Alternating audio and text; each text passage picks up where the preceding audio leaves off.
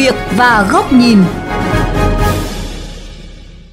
Thưa quý vị và các bạn, như kênh VOV Giao thông đã thông tin, không những dự án BRT01 Kim Mã Bến Xe ý nghĩa không hiệu quả, mà tại dự án này cũng được thanh tra chính phủ chỉ ra nhiều sai phạm, gây thất thoát, lãng phí lớn cho ngân sách nhà nước. Vậy vấn đề quy trách nhiệm, xử lý trách nhiệm liên quan cần được tiến hành ra sao để đảm bảo tính nghiêm minh của pháp luật và phòng ngừa cho các dự án tiếp theo? Đây là nội dung chúng tôi đề cập trong chuyên mục Sự việc và góc nhìn hôm nay.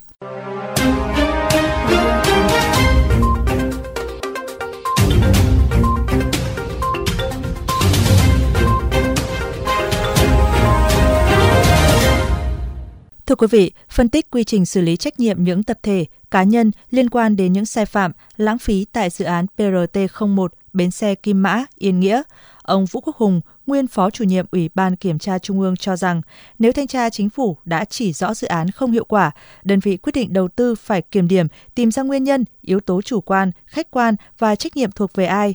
Các cơ quan có thẩm quyền phải xem xét việc đó một cách khách quan, trung thực. Các quy định ở trong đảng và nhà nước khá là phong phú khá đầy đủ rồi. Bây giờ chỉ có chiếu thế mà làm được.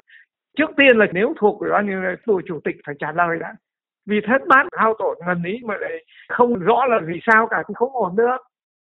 Ông Nguyễn Tiến Dĩnh, nguyên Thứ trưởng Bộ Nội vụ cũng cho rằng, theo quy trình, khi thanh tra chính phủ ban hành thông báo kết luận thanh tra, cơ quan ra quyết định đầu tư dự án, Ủy ban nhân dân thành phố Hà Nội phải có trách nhiệm giải trình, kiểm điểm và tìm ra những tập thể cá nhân phải chịu trách nhiệm tùy từng mức độ để xử lý và thanh tra chính phủ phải có bộ phận theo dõi việc thực hiện kết luận thanh tra đó.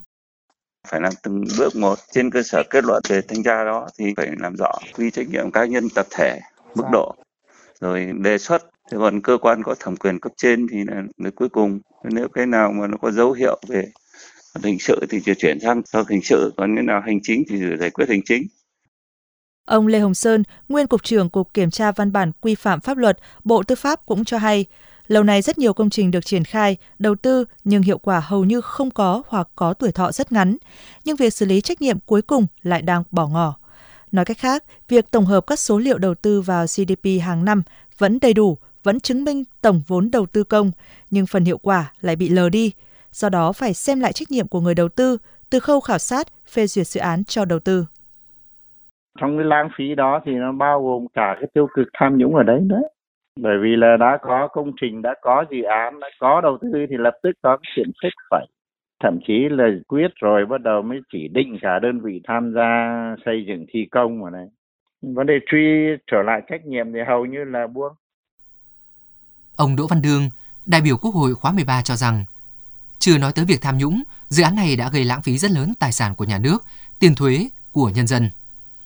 Theo đại biểu Quốc hội Đỗ Văn Đương, nhìn vào dự án BRT01, hiệu quả xã hội của dự án đến thời điểm này là không đạt được, không chỉ thể hiện ở việc tạo đường thông hề thoáng, năng lực vận chuyển, ảnh hưởng giao thông, mà về tổng thể, dự án gây lãng phí số tiền không nhỏ từ ngân sách nhà nước. Phải cá thể hóa trách nhiệm từng người, vì sao lại dẫn đến không hiệu quả, vì sao dẫn đến lãng phí thất thoát. Các quy định hiện hành vận dụng đúng chưa, chắc chắn là có sai phạm. Và đã chỉ ra như thế thì phải xử lý thôi.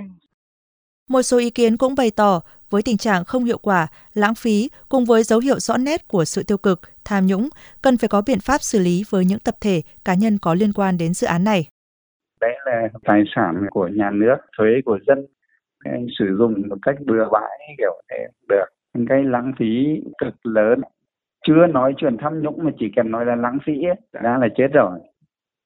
Cơ quan thanh tra đã có kết luận như vậy thì phải chuyển cho cơ quan chức năng xem xét để xử lý. Khi đã có kết luận, đã xác định được sai phạm rồi, thì sẽ xác định được cái hậu quả của sai phạm đó. Đồng thời là phải căn cứ vào quy định của pháp luật. Là trên cơ sở nguyên tắc là có hành vi vi phạm pháp luật thì sẽ phải có chế tài. Trước một vụ việc lớn như vậy, gây ra bức xúc dư luận, nó sai trái rõ ràng như vậy, thì không thể nào không xem xét xử lý và cơ quan có chức năng sẽ phải vào cuộc để đảm bảo việc xử lý nó nhanh chóng và đúng pháp luật.